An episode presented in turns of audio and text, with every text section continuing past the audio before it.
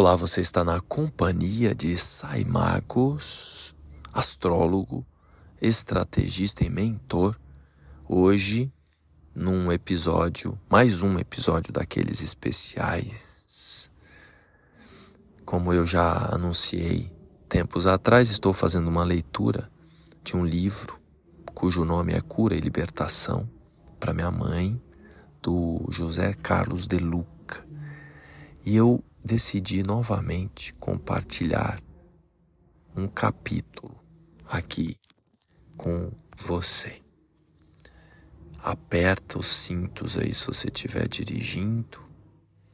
Respira fundo, pois será uma experiência marcante. O nome do capítulo, que é o título que eu dei ao episódio, é Você não é um cadáver.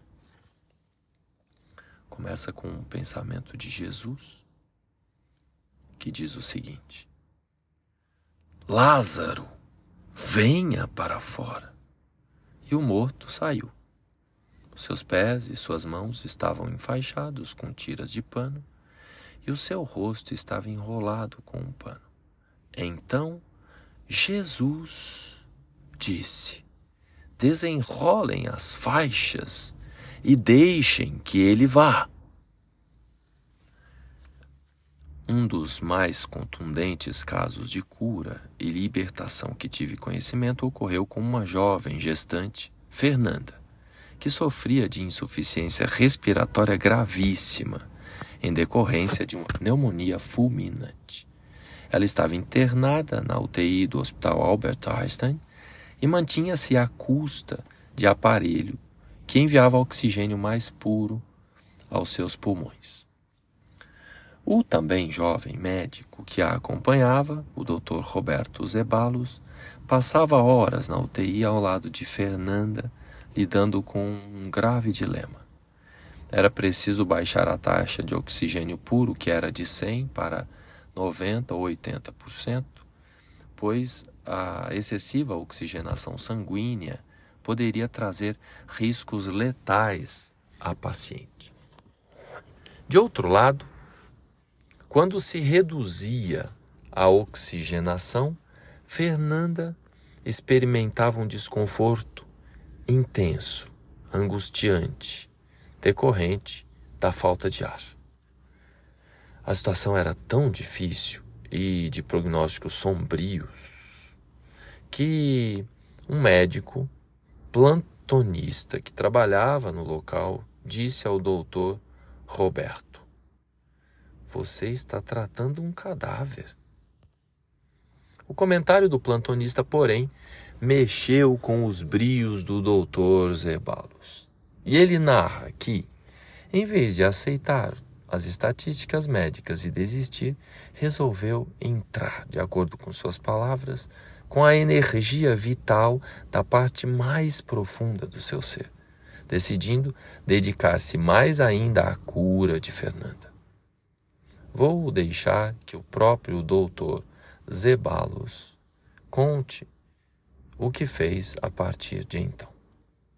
Ela, Fernanda, era mãe de um menino de dois anos e esperava o segundo filho. Nesse momento, peguei a mão da paciente e alimentei-a de pensamentos positivos.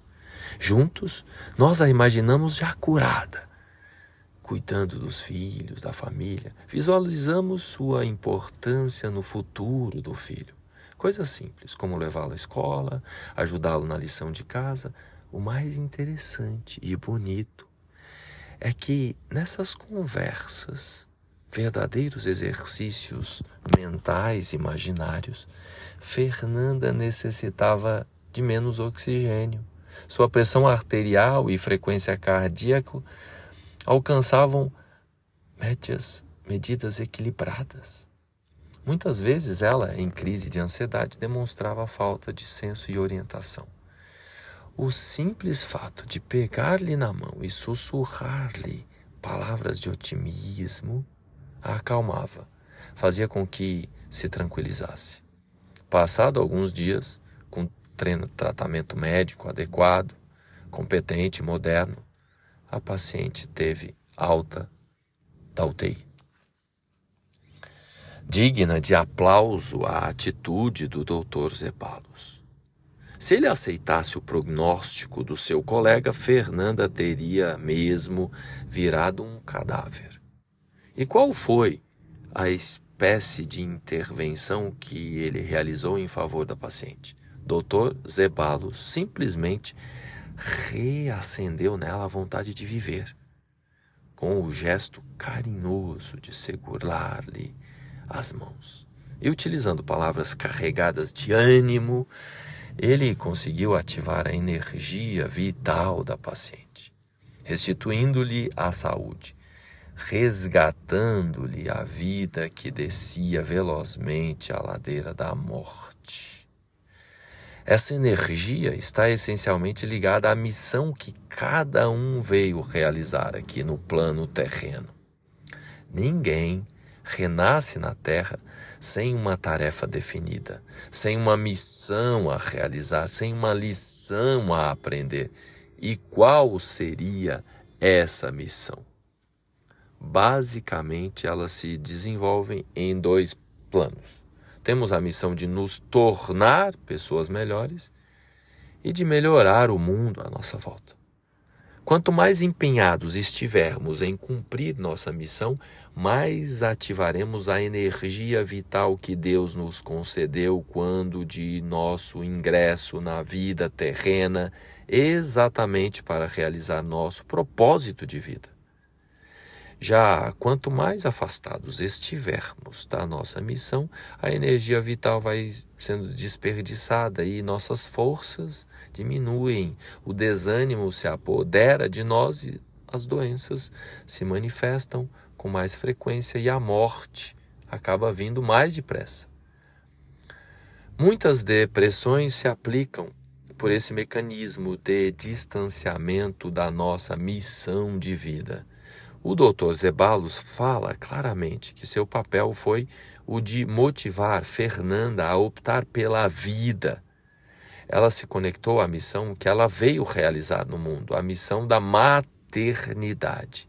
Deveria haver outras, mas naquele momento o mais, a mais importante era a maternidade, sobretudo porque Fernanda estava grávida.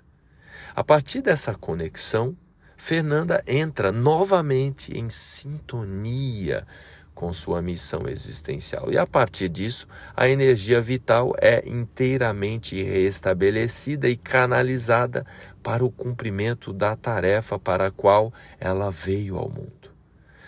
Nesse instante, a cura se estabelece e a vida volta a soprar em seu corpo. Talvez hoje nos encontremos em uma situação parecida com a de Fernanda. Pode ser que estejamos, estejamos gravemente enfermos ou com as forças inteiramente combalidas diante das, dos intricados problemas da vida. É possível que estejamos sentindo que não teremos mais forças para resistir e que a morte seja a única saída. Mas peço que você recue urgentemente nessa forma de pensar Pare com essas ideias tristes e desanimadoras. Dê uma ordem mental firme, expulsando tais pensamentos de sua mente. Diga assim, com muita firmeza e convicção, até atingir um estado de paz interior. Eu expulso da minha mente toda e qualquer ideia de morte, fracasso e derrota. Você pode não ter agora ao seu lado o doutor Zebalos, segurando a sua mão e dizendo palavras de encorajamento a você. Mas você tem Jesus a lhe dizer palavras ainda mais poderosas. Existe um lugar em você onde há perfeita paz. Existe um lugar em você onde nada é impossível. Existe um lugar em você onde reside a força de Deus. Você tem ao seu lado o espírito mais perfeito que já pisou o chão deste planeta. Você tem o homem mais amoroso que já viveu na Terra. Você tem ao seu lado o melhor amigo com quem poderia contar numa hora dessas. Jesus já viveu esse momento com tantas outras pessoas, já reacendeu a vida em milhares de pessoas, e eu sinto que ele deseja fazer isso com você nessa hora. Eu não sou ninguém para anunciar o desejo de Jesus. Não tenho mérito espiritual algum para isso, mas uma força descomunal passa por mim nesse momento a me fazer sentir que Jesus deseja imensamente curá-la, libertá-la da cruz do sofrimento. Se ele fez isso a Lázaro, retirando-o do túmulo, pode fazer isso a você. Por que não? Não somos diferentes de Lázaro, nem da filha de Jairo, a quem Jesus também restituiu a vida, nem de Fernanda, que foi curada por Jesus pelas mãos do Dr. Zebalos. Jesus deseja resgatar a vida que dorme em você e usa este simples livro e este pobre escritor e esse pobre astrólogo para curá-la e libertá-la. Lázaro estava no túmulo, todo enfaixado, e Jesus simplesmente lhe dá uma ordem: Lázaro, venha para fora.